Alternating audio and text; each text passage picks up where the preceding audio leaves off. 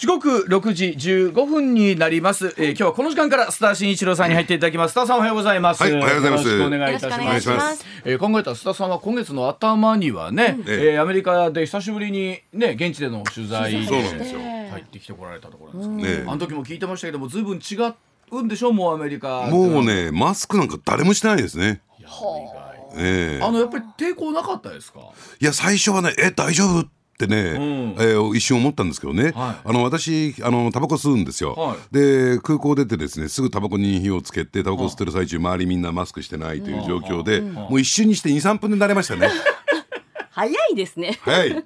え。このすがすがしさマスクをしないことのでもまあやっぱりそういうの周りもなさってなかった？どうですか？本当街中で、ええ。逆にしてる人を見かけるってことは？いやしかしてる人を見かけると大体日本人か中国人。あ日本人観光客ね、あええ。ーやっぱりあのいくら周りが今度はしてなさすぎると、行くと怖くてしてしまうみたいなのがあるんですかね？日本人の観光客の。いやっていうかそれが当たり前なんでしょうね。していることが当たり前。当たり前になっちゃう。ええなるほど。はい。で、スタさん、久しぶりにスタジオお越しいただきまして、今日いろんな、あーね、お話生解説いただきたいと思います。はいでは、このコーナーからお送りしましょう。ツッコミニュースランキング。時事問題から芸能スポーツまで突っ込まずにはいられない注目ニュースを独自ランキングでご紹介。はい。ランキングを紹介する前にまずはスポーツと芸能の話題です。はい。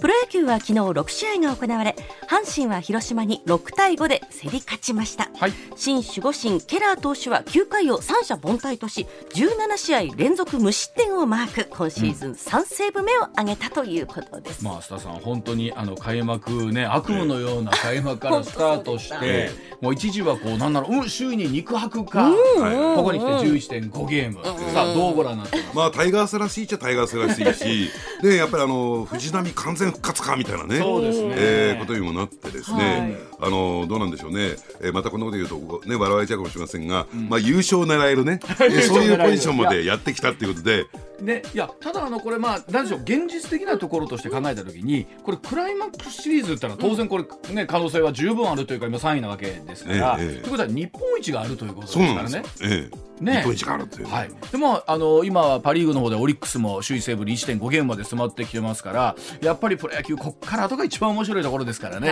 ははい。いでは続いていきましょうか。さあ続いてはこちら。吉本新喜劇の座員105人で争うファン投票、うん。吉本新喜劇座員総選挙の結果発表イベントが昨日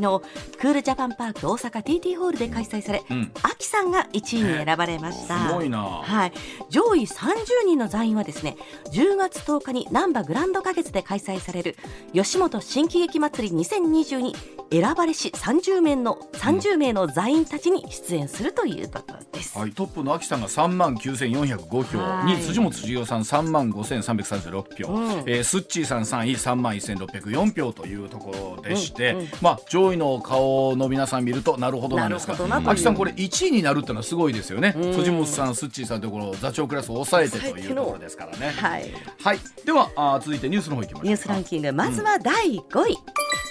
非常に強い台風11号は沖縄県宮古島の南東を南西に進んでいますが今月4日にかけて北上し再び沖縄地方に近づく見込みです。まあ、本当ね須田さん最近はこの台風の規模もまあ大きくなってきてねまあこれも本当かなり大きな台風ですもんね今回そうはね森さんでしかもね今熱帯低気圧が発達してね台風になりず、ダブル台風そうなんで。すそうですという。ことでただ11号の昨日の台風の目見てたら台風の目。ほまあ、はっきり見えるようなものでして、はい、実はうちのスタッフも一人今沖縄からね出られないというような状況になっていそうるなんですか。だって中心の付近の最大瞬間風速70メートルですからね。いや僕も昨日電話して話してたらですね、はい。雨はさほどじゃないけど風がすごいってあるみたいですね、はい。では続いていきましょうか。はい続いて第4位。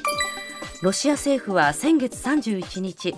石油天然ガス開発事業サハリン2をめぐり新たな運営会社に三菱商事が出資することを承認したと発表しました、うん。前日には三井物産の出資も認めていて両社は権益の維持に向けて前進した形です。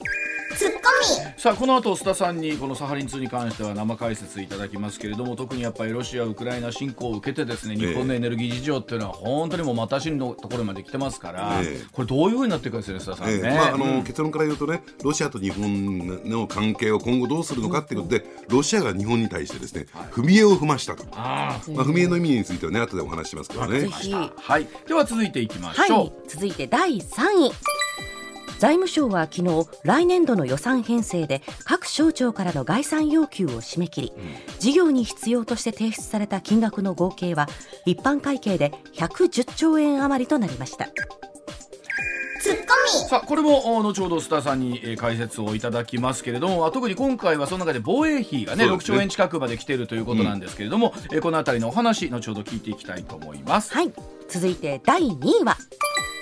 旧ソ連末期に共産党独裁体制を立て直すペレストロイカを推進し東西冷戦を終結に導いてノーベル平和賞を受賞したミハイル・ゴルバチョフ元ソ連大統領が30日亡くなりました。91歳でした。まあ、これね昨日ニュース入ってきたんですけど須田さん改めてこのゴルバチョフさんというか須田さんはどうご覧になってますか、うん。あのですからね、もう旧ソ連がですね、えー最後、瀕死の重傷を負ってる、のたうち回ってる、はい。でそれのですね葬式を出した人っていうね、えーそういう印象なんですけども、まあ、今で言うと改革派みたいなねイメージが強いんだけれども、私、覚えてるのはね、その後にバルト三国が、要するにソ連からの離脱をやあの表明したときに、えーソ連軍はですね、バルト三国に攻め込んでるんですよ、今のウクライナみたいな状況になってる、それをやっぱりゴルバチョフさんが、えー主導したということを考えるとね、やっぱりそのソ連のですね、まあ、発想っていうのかな、考え方に、えーがんじがらめになってたのかなと思いますけどね。あのそれ当今のロシア国内とかのお話を聞いてるとじゃあ非常に人気の高かった方かというと今、まあ、国内の評価としてみると決して高かったわけではない。なんかやっぱ大きかったソ連邦というものに対する夢みたいなものって今の方いらっしゃるんでしょうねやっぱりね。ねまあ、豪州でしょうね。ねその旧ソ連あるいはロシア帝国というね巨大な、ね。えー国に対する。今はあのロシアっていう国はね、えー世界でもだって GDP だと韓国並みですからね、えー本当に大きければいいかっていうと決してそうじゃないんですけれども、あのやっぱり、えーおっしゃったようにあの強大なロシア帝国っていうものに対するこうなんかね郷愁みたいなものって、えー脈々とあるんですよね。ねはい。さあそれでは行きましょうか。はい、続いて第1位は自民党は昨日の役員会で旧統一教会世界平和統一家庭連合との関係を断絶する方針を決定しましたまた岸田総理大臣は記者会見で旧統一教会と閣僚らの接点が相次いで発覚している状況に関し国民から疑念や懸念の声をいただいている総裁として率直にお詫びすると陳謝しました。まあさ内閣支持率が、えー低迷をしている中でなんとかこう岸田さんもね、えーいろんな一手を打ちたいという中で結構昨日特に統一教会とのに関して言うとかなり強いメッセージ出したのがあるというイメージでしたけどね。そうですね。ただどうなんでしょうね、タイミング的にもっと早く出しておけばなと思いますけどね。ただまああこれ今後も関係が続くようでしたら離党勧告もね、はい。えー含めてということなので、えまあ今度は議員の皆さんがどんなね関係をしく、ね。ねえー発表していくかということになると思うんですがさあそれではコマーシャルの後須田さんの深掘り解説を、えーお送りしていきたいと思います。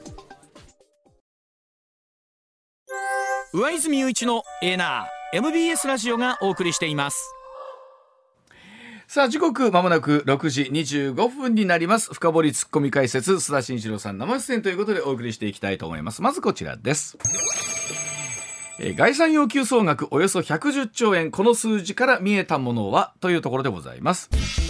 さあ政府の2023年度の一般会計予算。財務省が昨日締め切った各省庁の概算要求総額およそ110兆円に上りまして過去最大でした22年度の111兆6559億円に次ぐ規模となることが分かりました。さあこのお数字から須田さんには一体来年度の日本はどんな風になっていくのか解説をお願いしたいと思いますが。さあ須田さん改めてですけれどもえ本当こう最近よく聞くようになりました概算要求という言葉なんですけれどもえ。改めて解説いただきたいと。はい、ですが。あのーまあ、予算でね、次年度予算の編成作業っていうことを考えていくと、一番最初に何やるかっていうとですね、大体毎年毎年8月ぐらいに、骨太の方針というのを決めるんですよ。で、これは一体どういうものかというと、経済財政諮問会議というのがあって、議長は総理大臣が務めているんですけれども、で、このね、えー経済財政諮問会議の、えー最大の仕事っていうのはこの骨太の方針。じゃあ骨太の方針っていうのは何かっていうと、予算編成作業の一丁目一番地点がスタートなんですね。うんはい。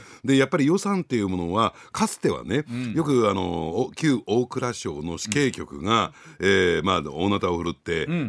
ーまあ、主導権を握って、えー決めてきたと言われますけれども、やっぱり国民の代表である、ね、政治の側が、やっぱり政府の側がですね、はい。それを仕切っていこうとは言ってもですね内閣総理大臣とか各大臣が鉛筆なめなめ予算をね、えー作るなんてことできませんから、ね、その辺は専門家である、えー大蔵省にまとめ、ね、財務省に任せるにして、はい。最初の方針大方針を決めましょうというのがこの骨太の方針なんですよ。はいこの骨太の方針に基づいて予算編成作業やってくださいね、大体これを8月に6月ぐらいに決めて、8月に入ってくるとシーリング、聞いたことありますかね、えー概算要求基準というのをまず設定するんですね。シーリング概算要求基準何かっていうと来年度の予算の上限はここまでですよ、ね。えーこれに基づいて各省庁予算要求をしてくださいねっていうんで、えーここから、えーまあ、次にスタートしてですね、で今日の,、えーあの説明にあるような概算要求各省庁からの要求を財務省が受け入れると、はい。そういう作業、でそれで最初にですね課長級でいろいろとですね綱引きをやる、ね。えーまあ、交渉する、はい。で次に局長、次官級、最終的に大臣接種をやって、えー予算案をまとめ上げて、年明けの通常国会で、はい。この予算案の審議が国会で行われるという、そういう手続きになってくるんですね。で今日の段階でその各省庁がこれだけ欲しいっていうところをぐっと積み上げたものが今110兆まで来てるんですけれども、さあ最近本当よく聞くようになりましたけど事項要求というものがありまして、えっとその110兆円と言われてるんですけど予算が決まってない要求みたいなのもあるんですよねね。そうですね、んえ。えまあですからそういった意味で言うとですね、あのーまあそこら辺をですね財務省との間でどういうふうに駆け引きをしていくのかっていうこととある政治主導ですから、政治の意向っていうのがそこに大きく反映されていくのかなと思いますけどね。まあ、でも本当、まあ、僕らも改めてこう特に今回の予算では防衛費をねどういうふうに見ていくかっていう時に最大のまあ5兆5947億っていうところが来ていて、実はあーこれだけではスタンさんですからさっきの話で言うとなくって、事項要求というのは各省庁見てるとたくさんあるんですよね。まあ、ええ例えばコロナ対応とかっていうのはまだまだ見えないところ当然ありますし、えーそれからあ経済安全保障に関してもそうでしょうし。えうんいややっぱり一番大きなポイントになってくるのはあの私は防衛予算防衛費だと思うんですよ。でどうしてかっていうと、えーこれはですね岸田総理がもうすでに言っている通り、えーまああの4年から5年のうちにですね、えー NATO 基準 NATO 基準で何かっていうと GDP のですね、はい。2%、はい。ねえーここまで引き上げていきますよ。大体45年のうちに2%まで引き上げるってことは大体今1%ですからね、えー5兆円規模を増やしていくっていうことは毎年毎年どのぐらい増やしていかなきゃならないか、いきなり5兆増やせませんから。そうですよね。ですから、えーその辺は、えー、大体目算がつくんだけれども、さあ、あのーこれがねきちんと増やしていけるかどうか、で加えてですねもう一点重要なのは当初ね財務省は年度の当初予算でこれを増やしてしまうと、要するに、えーそれが実績になってしまうから、はい。ねえー補正予算でやろうとしたんですよ。ただ総理はですね当初予算できちんとこれを積み上げるという方針出してますんでね、じゃあその初年度のというか一番最最初のですね、えー次年度予算でどの程度積み上がってくるのかによってその NATO 基準が満たせるかどうか GDP 対比2%がクリアできるかどうかっていうのは見えてくるのかなと思いますね。あの今のお話本当例えば各会社もそうだと思うんですけどね、えーもともとこれぐらいのものが予算が欲しいと、はい。で今おっしゃったように、えー例えば、えー補正予算とかで作る特別につけちゃうといやあの時はちょっと出費がかさんではい特別やったんでというと、実績にならなくってあくまで特別なものと、ところがもう当初の予算から実績として組み込んでるのを積み上げていかないと、2%というふうに到達しないっていうことですもんね。ええ。うん。ただねこれ今の話をね、ん。あの説明を聞いていていただいて、リスナーの皆さんはね、でも総理がそういう方針示してんだからそれは簡単に決まるんじゃないかかって思われるかもしれないけども要するに自民党の中政府与党の中では結構考え方が対立していていや確かに増やすことは大事だよ、うん、確かに防衛費をね、えー、きちんと増額していくのは大事だけども、ただそれよりも何よりも大事なのは財政再建だよねと、財政健全化だよねと考える人たちもいるんですよ。でそうするとこれまでずっとですねちょっと難しい話になるんだけれども、うん、大方針としてプライマリーバランスっていうのがあってですね、はいうん、これは税収の範囲内で、えーまあ、政策経費というか予算を、うん、えー、抑えますよと、えー、これを黒字というふうに言うんだけどもこれ2025年度中に黒字にするという大目標があるんですよ。そうすると逆算するとねこれね、はい、え大体1年間で純増で300億円か400億円しか増やせないのよ。はい。はい。うんね、はい。300億から400億しか増やせないっていうことに、うん、最近になって国会議員の皆さん方気が付きだしてね。いやそんで前から気づいやもうちょっと気づく前から気づくと思うんですけどね、はい。ええ、ただねこれねちゃんとあのね財務省は隠し隠して隠し通してきたの。うんでどうも過去振り返ってみるとそのぐらいしか増えてない、はい、だからさっきね、はい、申し上げたように、えー、補正予算でって財務省が言ってるそこにあるんですよ。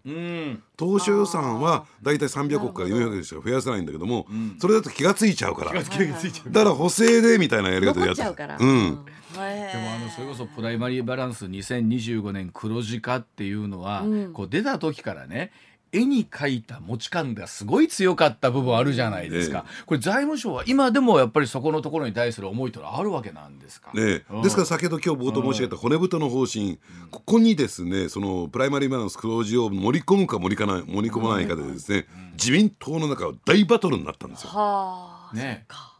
ですからよく言うようにこう財務省というところをベースにした もうしっかりと出入りをきっちりとお財布の中でね、はい、決めたいという組と。いやいやそんなこと言ってなくて今はとにかく景気を底上げしてなんとかやっていくとその借金も返せるんじゃないかっていう組と、うんうん、なんならそのために国債発行やむなしという組とのえー、バトル、えー、片やそちらは安倍さんがずっと主導しておられて片やこちらは麻生さんがずっと主導しておられて、うんうんこれもだからよう考えたらあの自民党というところはそのバランスを党内でうまいこと取ってますね。えー、だそういった意味で言うとね、うん、安倍さんが亡くな亡くなられた影響ってものすごく大きいんですよ。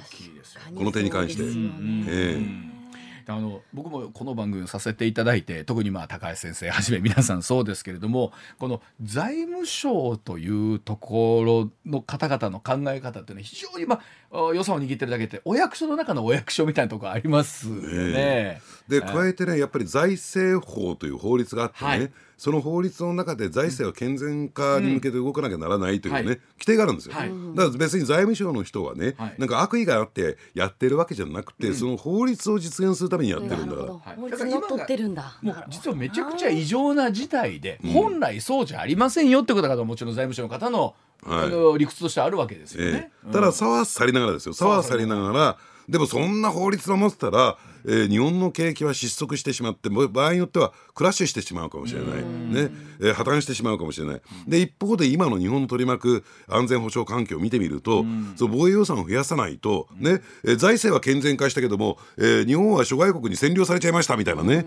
そんなんでいいですか？っていうね。まあ、でもやっぱり今回、まあ、特にこの2月のねロシア・ウクライナ侵攻から、はい。まあ、いわゆる国を守るとか安全保障という対する考え方って、うん、まあ、僕リスナーの方も多くの皆さんの考え方が少しずつこう変化してきてるんじゃないかなと思いますけど、えー、そそのあたりの世論はどういうふうに今やっぱりね大きく私変化してると思いますよ。だって先だってね、うん、えー、中国が演習と称してたけども、はい、日本の EEZ ライン内、うん、ね、排他的経済水域内にですね、ミサイル落としてんだから、はいはい、でしかも、えーね、ロシアはウクライナに対して、えー、核で核兵器で恫喝してるわけでしょ、うん、使用するかもしれない、うん、その日本はっていうとそのロシアであるとかえー、中国であるとか核兵器保有国ですね、うん、あるいは事実上持っているとされている北朝鮮、うん、この3つの国に囲まれていてウクライナ以上に大きなリスクを抱えている、その中で GDP 対1%というね、まあ世界水準から見てもですね金総額ベースは大きいけれどもそのパーセンテージから見ると、えーね、ヨーロッパよりも低いという、ね、水準で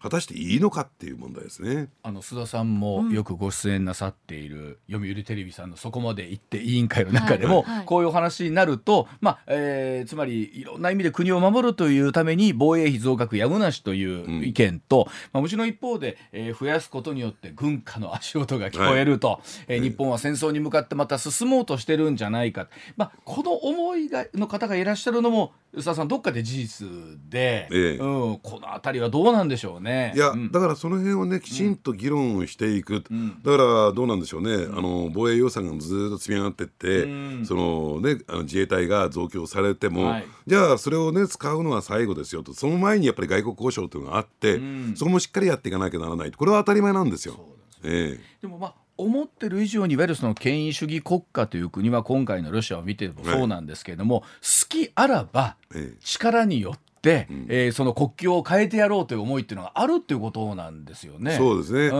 のー、ですからだってロシアサイドからのメッセージでねもともと北海道はロシアのもんだみたいな、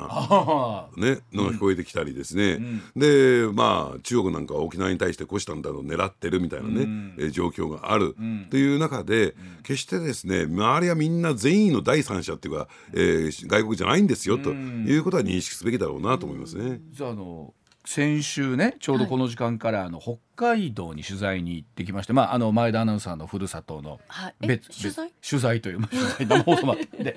であの北海道の東の方で僕も初めて行ったんですけど、はい、言っても北方領土国後島がもう目の前。見えますからねもう16キロしか離れて、はいなくって、はい、ずっと海岸線沿いを走ってるとその辺りの町には必ずやっぱりこう北方領土返還へのメッセージっていうのが出てるんですよね。でやっぱ僕らが思ってる以上にやっぱあの地域の方っていうのは昔もともと住んでいたものが無理やり、えー、そこを侵されてですね高知の北海道の方に帰ってこなきゃいけなかった。もう何十年経ってもやっぱその思いっていうのは特に近しい方。あ本当地図で見るとその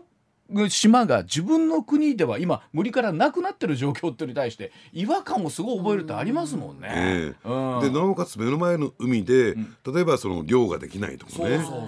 そういう経済的な、えー、影響であるとか、やっぱりその辺をリアルに毎日毎日感じ取ってますからね。と思った時に本当にこう自分たちの国というのは一体どういうどこまでなのか。で当然そこおっしゃるように例えば漁業の権益含めてそうですし、ね、もちろんエネルギーの権益も含めてそうですしいろんなものがありますからそこを虎視眈々と狙ってくるというのは国際上あるっちゃあるわけなんですよね。どっかでその、えー、特に権威主義になればなるほど。はい、うんらそれに対して備えをするというね、うん、だから、あのー、どうなんでしょうね。やっぱり、あのー、ね、防衛もちゃんとやらない、うん、あるいはその外国交渉もやらないっていう中で、うん、付け入る隙を持っている国っていうのは必ず付け入れられるっていうね、そういう歴史的経緯がありますからね。ありますよね。日常の生活でもちょっとこっちが弱気になると、ずけずけと入ってくる人っていうのも、ご家先生いらっしゃったりしますし。国と国との場合実はそこはもうちょっともっとリアルだったりすると、だからそういった意味で言うとよく抑止力って言いますけれどもじゃあ日本の今の国の、えー、あり方防衛の仕方っていうのがちゃんと抑止されてる、ね、外国に対してちゃんと抑止してるんですかっていうことも考えてみるべきだろうと思いますけどね。まあ、かといってこれもじゃあ青天井でねどんどんどんどんこれが2%が 5%10% になるかっていうと須田さんそんなもんでもないんですよね。そうですね、うん、あのだからその辺はねあのやっぱりいくらでも青天井っていうことではなくて何が必要なのか、何が必要じゃないのかっていうことを考えていかなきゃならないし、あるいはその日米安保というね、あの同盟関係によっても、やっぱりその辺は大きく影響してくるのかなと思いますけどね。まあ、本当にあのおっしゃるようにこういろんなものがいつも思いますけどもこの半年の間、こう現実として、まあ、エネルギー問題この後もそうですけど、はい、突きつけられた、まあ、今突きつけられ続けている半年ですよねスタさんね、ねうん、だからねあのそういったことっていうのは今まで目の当たりに我々はしてこなかったんだけども、はい、世界各国で起こってたことなんですよ。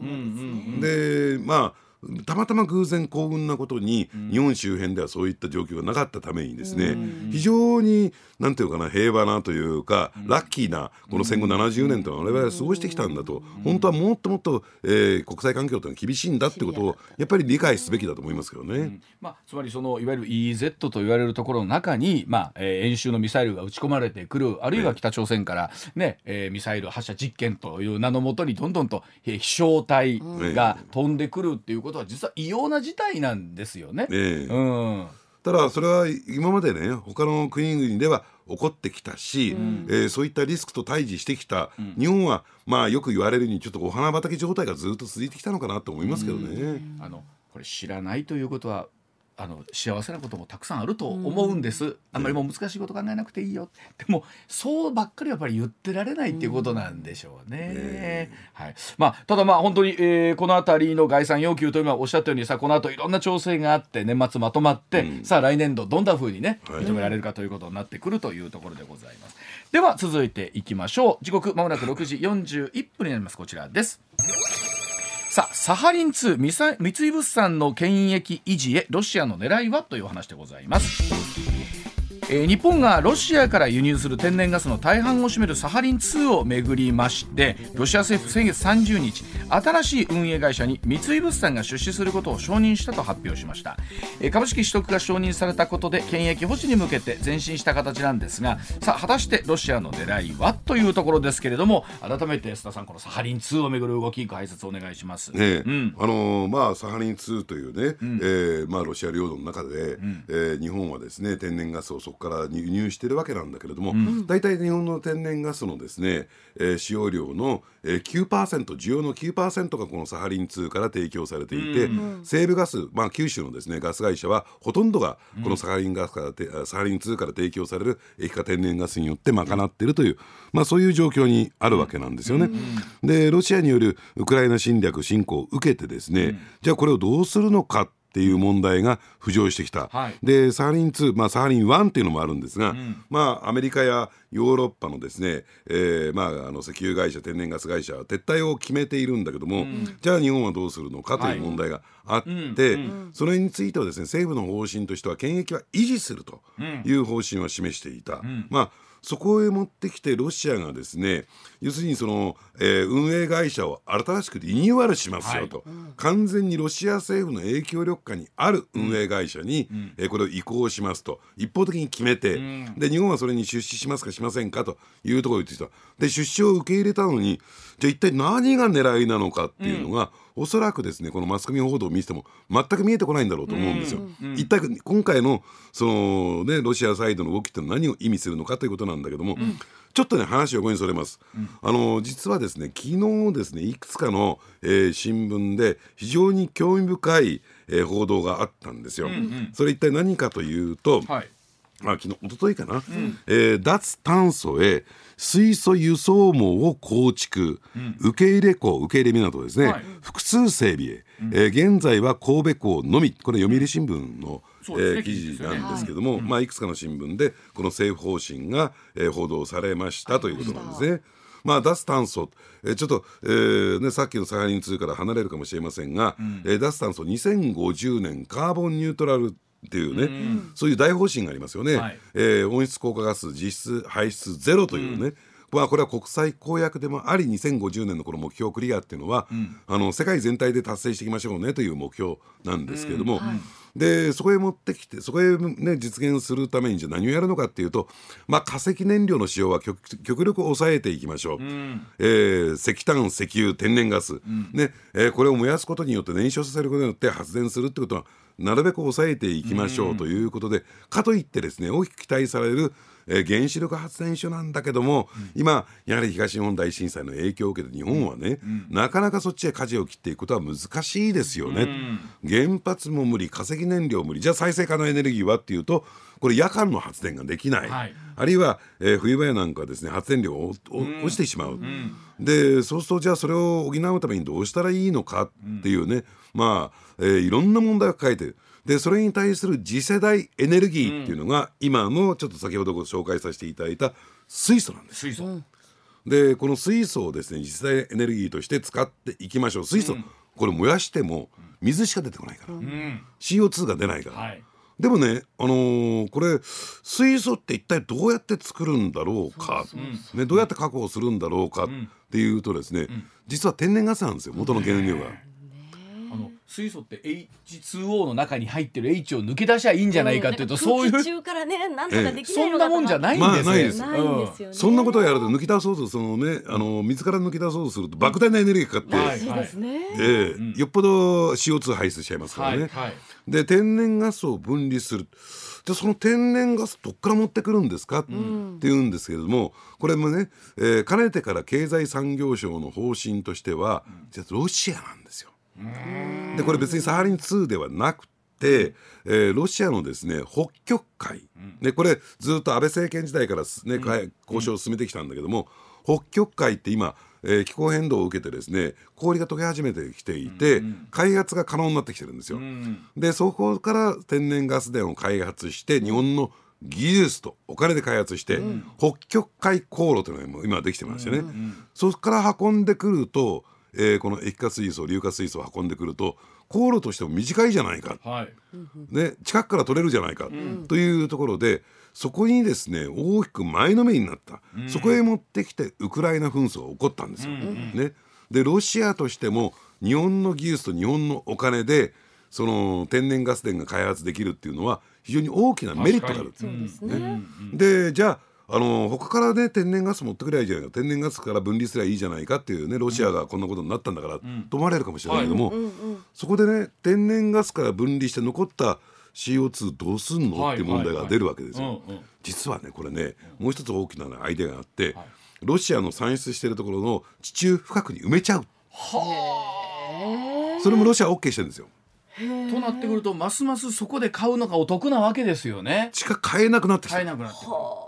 でまあこれまあ言ってみればこのウクライナ紛争さえ起こらなければ日本にとってもロシアにとってもウィンウィンの関係だった。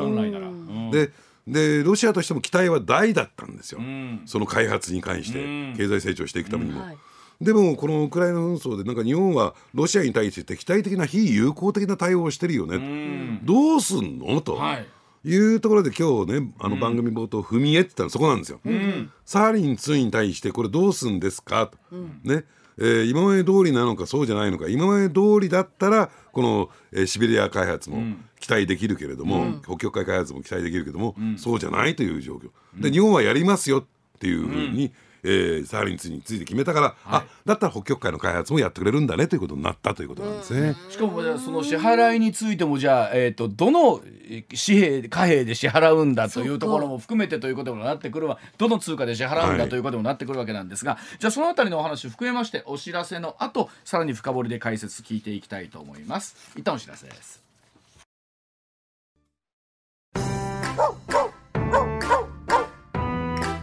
上泉雄一のエーナー MBS ラジオがお送りしています。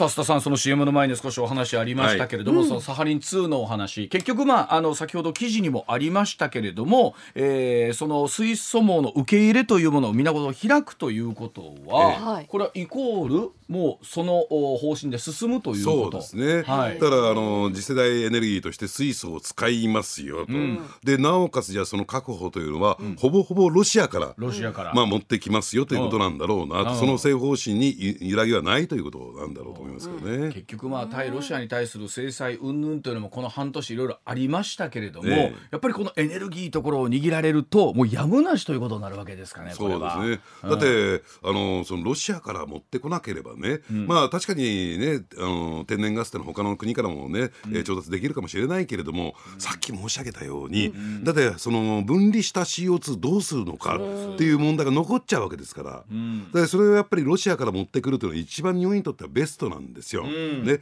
だから日本としてはじゃあ、えー、そのウクライナ紛争戦争後のことを見据えて動きだと思うんですよ。もちろんね、うん、一連の報道の中には、うん、じゃあ、えー、受け入れ港複数整備へと政府方針示してもそれはどこから水素持ってくるか一行たりとも書いてますよ。政府は一言も言ってないけれども、はい、これはもうね、えー、消去法から言ってロシア以外にありえない。でも、やっぱりそのウクライナ紛争後に元の状況に戻ると考えてるね、この日本政府の思惑、方向性っていうのが、果たしてその通り推移するかどうかなんですよ。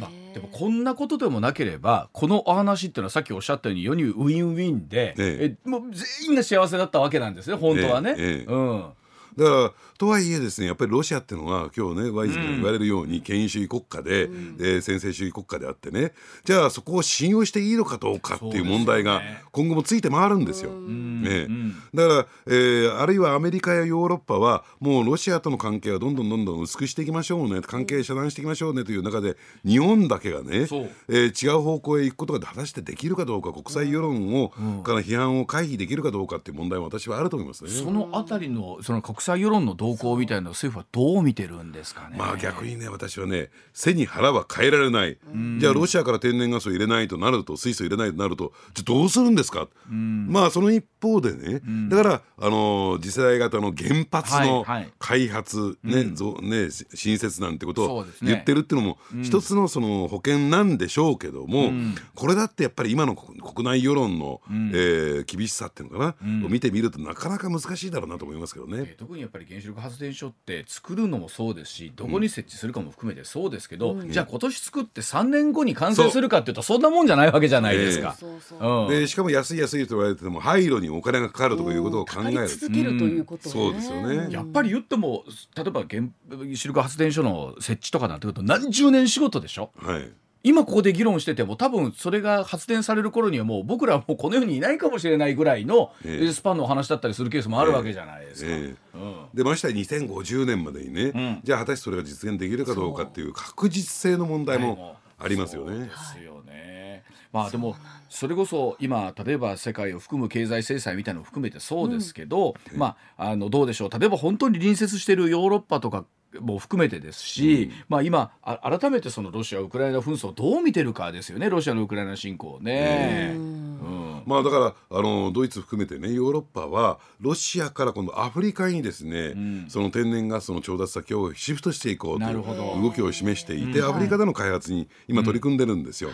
でアメリカはアメリカで自給できますから、じゃあ日本はといった時に果たしてねロシアとの関係を、えこのまま維持していくっていうことに関して本当にできるのかどうなのか、私はね経済産業省の見方ってのは甘いと思うなと。まあ、一方でアメリカアメリカで中間選挙を控えている中でねバイデンさんが環境にあれだけシフトしてるのに、はい、えその中で LNG 掘っていくかっていうとそれもね、うん、どういうふうにしていくかって難しいところですよね。えーうん、まあ、それがねよあの世論的国際世論的に許されるかどうかっていう問題もありますしね。ねまあ、本当に、ね、まあ、結局は僕いつも思うんですけどこの紛争っていうのは結局エネルギーの取り合いですよね、領土の取り合いイコールね。えー、うん。というところだと思います。さあそれでは続いての話題いきましょう。深掘りツッコミ解説こちらでございます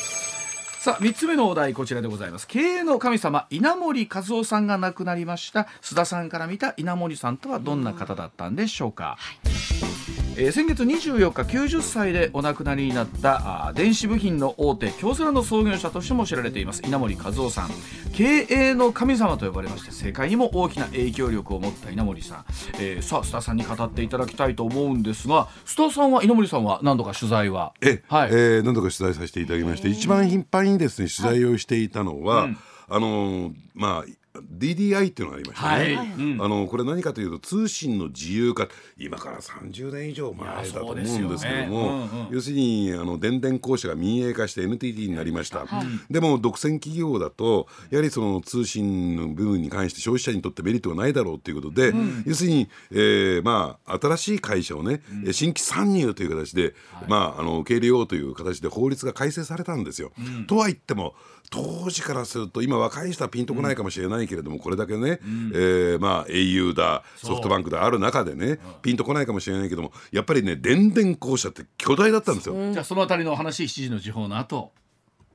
本当にあの NTT 一強の中に風穴を開けるっていうことはどれだけ大変なことだったか、え。ーうん、まあだから新電電を立ち上げたんだけれども、うん、DDI を立ち上げたんですけどね無謀だと。言われてて、うん、どうせ失敗するに違いないと、うん、えー、言われてですね。で私も稲森さんにインタビューをするために、うん、えー、出かけていったんですけどもこの市ヶ谷のね、うん、えー、ちょうどねあの今は移転汐留に移転しちゃいましたけど市ヶ谷に、うん、えー、日テレがあったんですよ。日本テレビが、はい。はい、ちょうどその行く途中にですねあったその京セラのですね東京支社ちっちゃなビルでしたね。その一室がスタートだったんですよ。ええこの DDI の、うん。こんなところなの？みたいな。とはころもありましたし。うん。ただそうは言ってもですね、えー稲森さんってどういう性格の人なのかっていうとやっぱり京都、あるいは関西人特有なのかな、えー反中央なんですよ。あ反権威と言ってるのかね、はいはい。だからあのあの財界総本山と言われた日本経団連、ん。経団連、まあ、大手町にあるんですけどね、そこの本部ビルにはおそらくですね生涯一度たりとも足を踏み入れたことがないんじゃないかなと。ええあそうですか、ええ。うん。でそれがですね一つの稲森さんの矜持というかプライドになってた部分があってですね、ですからそういった NTT に対対抗していく、あるいはそのね、えー経団連なんか何するものぞみたいなその反骨精神というのが、やっぱりその原点としてあったのかなと思いますけどね。まあ、でも本当にもちろん京セラがあって、ね、KDDI あってそしてえここに日本航空の再建までですもんね。うん。あのですからその収益管理という点で今のね日本の、えー企業経営で当たり前だけど部門別、今までは、えー会社ってのはもう全部一緒で、えーまあえーどこがこれ利益上げたのか何で儲かったのかよくわかんないけれどもみんな給料は一律上がっていくしボーナスもね、平均的にもらえるし、公平公正さっていうのが日本の企業のあり方っていうわだったんですね。そうするとやっぱり部門に分かれて、要するに部門で儲かってるのか儲かってないのか、で目標が達成できてるのか、でできてないのか当たり前のですね手法を導入したっていうのが稲森さんだったんですよ。あの世に言うアメーバ経営と言われたところですけれども、えでもあの、まあ、西村さんもねずっと京都を住んでますけれども、あの京都に行くといろんいろんなところでこう稲森さんがいらしたことがありましてってありますもんね。うそうですね。うんはい。はねいまあそれだけまあ一方で京都からお出にならなかったわけですもんね、京セラの本社自体はね。そうですねうんただね私ねあの印象深いのはあのね覚えてらっしゃいますかね、京セラって京セラグループの中で宝石屋さんやってたのよ。あそうなんですか。知ってます？人工宝石ですそうなね。あでセラミックってほら、あのー高温高圧で焼き付ける、はい。そういう物質じゃないですか。で同じ形でで、あのー高温高圧高圧っていうとなると宝石もそういう形でできるんですよ。で稲森さんの指になんかね、あのー似合わないような、あの宝石の指輪とかがね、してるんですよ。でそれ何ですかって「いやこれうちでやってんだよ」ねでそうすると稲森さんの発想としてはどうなんでしょうね、えー同じようなクオリティ天然の宝石と同じようなクオリティを安く提供できたら消費者はみんな買ってくれるに違いない、ね、例えばサファイアと同じ色合いの宝石を作ったら、えー安く作るんだったら買ってくれるに違いない、と思って作ったんだけども、これね私、まあ、ズバリ言わせてもらうと大失敗に終わった、そうなんです。そうなんですか？京都の中にも店舗あったんですよ。あそうなんですね。で成功したって話は一切聞かなかったでもやっぱり女性ってそうじゃないですか？うん人工宝石ってね、やっぱり天然のものには、ええ私でもそれ店頭で見たことがあって、でその商品説明を受けた時にこの宝石の欠点は綺麗すぎることです。全くくすみがないダイヤなんですよ。うん中に傷も汚れも、もう色も均一だし、うんもう本当に完璧なダイヤモンドなんですよ。成分も一緒。それはじゃあ欲しいと思わない？いやそれが私結構合理的な性格なのでそね。それでいいんじゃないのって思ったんですけどもともと宝石を身につけないのでどっちまあ結局いい宝石をその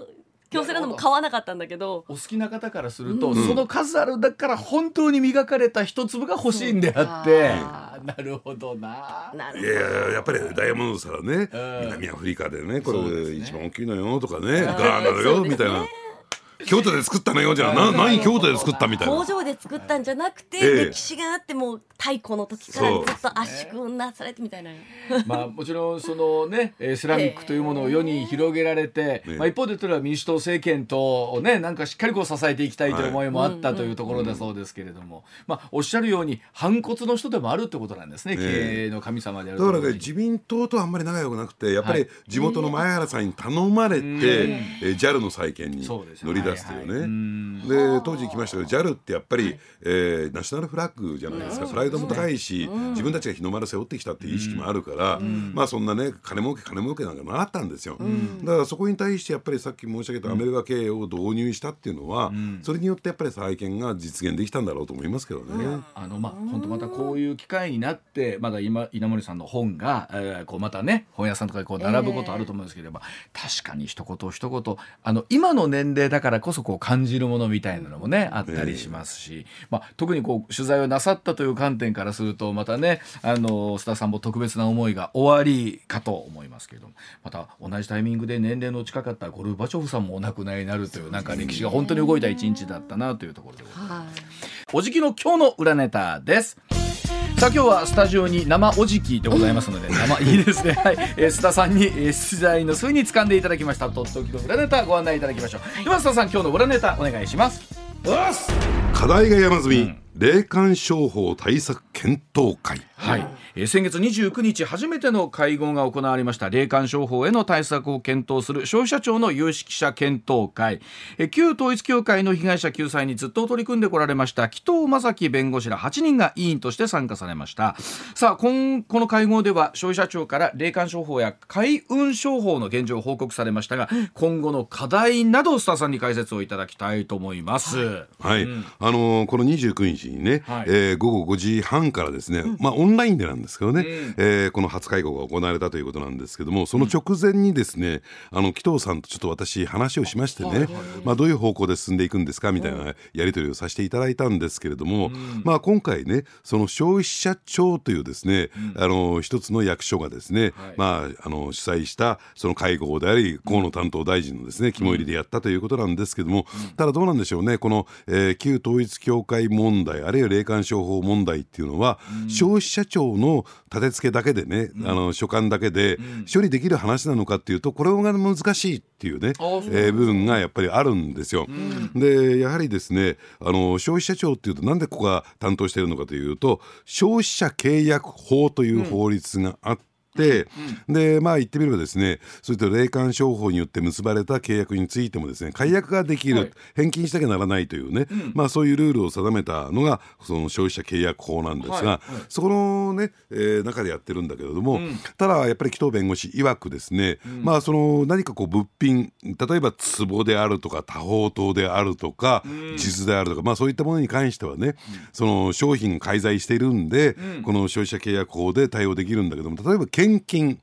あのね、えー、宗教団体に対する献金については、うん、その範囲ではないんですよ。なるほど。あのー、ですから、えー、必ずしもこのですね、えー、霊感商法との検討会で、えー、対応ができるかどうかっていうのはちょっと難しい。ですからあ例えばじゃあその宗教団体ってことになるとこれ文科省の所管になりますねと。であるいはですね、えー、何かこう違法性のある、うん、えー、お金のやり取りであれば、うん、えこれはですねやっぱり警察庁といったらいいんですかね、うん、えー、の担担当になる所管になるということで、いろんな省庁にこれまたがっているから、じゃあそのここで出てきた、えー、問題論点整理であるとか、あるいは解決すべき課題っていうのは、消費者庁の範囲の中だけで処理できる話じゃなくていろんな省庁に対してですね協力を求めていかなきゃならないっていうのが一つの大きな課題としてあるんだろうなと思いますけどね。それこそこういう案件こそねいわゆる予告しじゃないですけど、ええ、そういうふうなところできないもんなんですか。ええ、ですからそういうね、えー、まあ議論の場もあるんだけれども、うん、ただですねあの例えばねその確かに、えー、消費者契約法の中で、うん、えー、霊感商法っていうのは規制されてるしその解決策が提示されてるんだけどもこの例えば旧統一教会という中で考えてみた時に、うん、その教団そのものが関わっているものと、うん、そうじゃなくてくさん関連団体関連組織があるんですよ、うん、えー、関連会社みたいなのもあってですね、うん、その例えば関連会社がやっている霊感商法的な商法については、うん、これはですねまあ言ってみれば、えー、かなり積極的に対応できるんだけども、うん、やはりその教団というか宗教団体がややってるものに関しては、結構腰引けてるんですよ。それはですかやっぱり信教の自由みたいなとことおっしゃる通りでこれ憲法でですね、はい、信教の自由というのは保障されているわけですから、うん、役所として省庁としてそこにですね入っていくっていうのは、うん、結構ナイーブというか慎重になっちゃうんですよ。あの先日僕も記事で読んだんですけどね例えばそういった霊感商法もちろんねお金返ってきますと言っても、うん、結構皆さんもうたもう立て続けに買っていくので、一個一個立証していくのも結構難しいとかっていうのを聞いたことがあるんですよね。そうなんですね、で加えてですね、うん、その時に紀藤弁護士が、うんえー、意味事項言ったんだけども、うん、あの人って弁護士であるにもかかわらず防弾チョッキを着用したり持ってるんですよ。はあ、命の危険がありながら、えー、だからあの銃弾であの銃器で撃たれるということで防弾チョッキってあのね刃物やなんかもですね防塵性もあるわけでしょ。やっぱりそのリスクがあったので、やはりあの防弾チョッキなんかをですね着用しているケースもある、つまりどういうことかっていうとですねそれだけこの霊感商法って身の危険をがあるんです。それに解決に動いていく。でで何が言いたいかっていうと、役所ってそのあたりすごく消極的というか怖がるじゃないですか。なるほど、うん。うん。うん、だからなかなかですね本気での対応が取ってこられなかったっていうところはあってですね、表面に出ているこの被害だとか被害件数であるとか被害金額よりもですね、実はじあのね、えー今日、えー問題点が言われている、えー実際の被害であるとか被害件数被害金額ってのはもっともっと大きいんですよ。本当ね。確かに我々僕らがじゃあ神社で初詣に行ってね、お賽銭5円入れる10円入れる100円入れる、そこで300円のねお守り買うのと、おみくじするとかね、で言うのと、言うのおっしゃるように献金っていうのはどこに線引くのかっていうのはこう永遠のテーマですよねスタンさん。また本人が喜んで払ってるってそうそういう。ねえバージョンもありますし。よく言われるようにじゃあ金額で1万円以上とかじゃあその1万円は何が基準やねんいう話になるわけですもんね。ねですから2018年だったかな、この消費者契約法が改正された以降はですね、やっぱりその、えー物品が介在することよりもですね献金の方にぐーっとシフトしてるんですよ。でそれは今お話しあったように人間の内面の問題ですからね。うん。そうですね。だから変な言い方ですけど逃れようと思うと物を売るという方法よりも、献金というふうにシフトした方がいいわけですよね。変な言い方ですけど。まあそうですね、うんただそこはすごい宗教性があるからなかなかですね、えーなん対象も限られてくるし、ね、信者ということになりますからね、それまではねあれこれご存知ないかな、あのまあ西島さんないかもしれないけども、なんかあの南のスナッカーが飲んでるとね、はい。あの珍味売りとか来るじゃないですか。ああはいはい。昔あったみたいですよね。うん。あれなんかも統一教会なんですよ。ええ。要するに統一教会の信者を訓練して研修して、うん。でお前たち売ってこいみたいなことで。おつまみみたいなのをそうそうそうそう。販売に来るはおつまみ、ええいろんなとこまあいろんなとこに手伸ばしてるんですね。ええあれ墓石販売とかね。はいはい。なんていうねでで別にこれはねキリスト教に限らず、もういろんな宗派にの信者に売りに行くなんていうね。いやでもね今回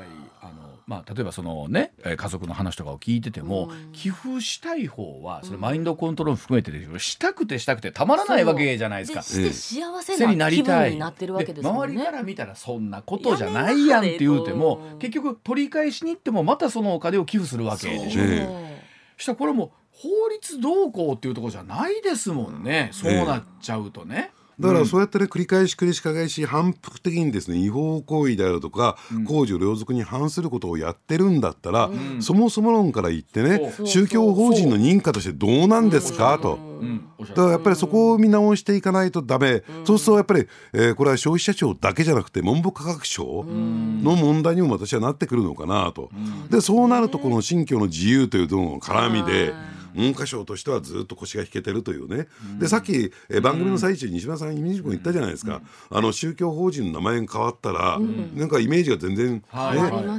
ね変わると、じゃあなぜそれが2015年に認められたのかっていう問題も含めてね、これはちゃんとねじゃあ省庁がきちんと対応してきたのかどうなのか、じゃあなぜ、えーその名称変更を認めたのかこれは一部にはね、届け出制なんだからね体裁が整ったら認めなきゃならないっていうのはあるけれども、ただですね、このその届け出制といっても役所のルールがあって、いくら体裁が整っても認めないっていうケースは山ほどあるんですよ。例えばほら、あ名前あの悪魔くんなんてダメでしょ。あそうか。そうですよね。ええ。うん。届けばいいっていうことじゃないじゃないですか。ね、そういったことがあるんだから、やっぱりじゃあなぜそれを2015年に認めちゃったのかっていう問題も含めてね、やっぱり検証していく必要がある。そうすると役所はですね、過去の自分たちの判断っていうのを、が正しかった問われるわけですもんね。問われるわけだから、これはこれで嫌なわけですよ。そらそうだ。で今の担当者いや僕じゃないって言うし、えええ そでもう結局じゃあその消費者契約法という法律があって、まあ、もちろんこれがあることで返ってきてるケースともあるっちゃあるわけなんですよね。ええ。うん。ただそれができたことによってさらに巧妙化してるっていうケースもあるし、結局はその法律の別の部分から側面からええ。どう抜けていいか脱法していくかということなんですね。ええごっこなんだ。いやでもあのまあ今回こういうことによってまた旧統一教会のね、ええ。こと霊感商法みたいなところにスポット当たっちゃいましたけれども、ええ。実際まだまだご家族含めて苦労していらっしゃる方だったら大勢いらっしゃるってことですよね。そうですね、うん、あのですからそのあたりも含めてね、うん、どこまで実態解明をして、うん、問題点は所在を明らかにしてでまあこれ消費者庁だけじゃなくて各省庁がですね自分たちの所管で、えー、きちんとルールなり法律を作ることができるのが結構遠い道のりなんですよ。というと例えば紀藤弁護士とかは、まあ、我々がこう特に報道していなかった時でもずっと地道にもうここ数十年これに取り組んでらっしゃるわけでしょ。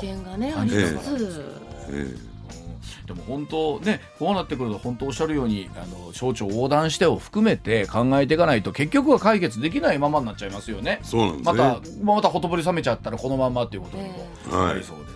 はい、ということで、えー、今日の裏ネタはまだまだ課題が残っているようです霊感商法対策検討会についてお話を伺いました。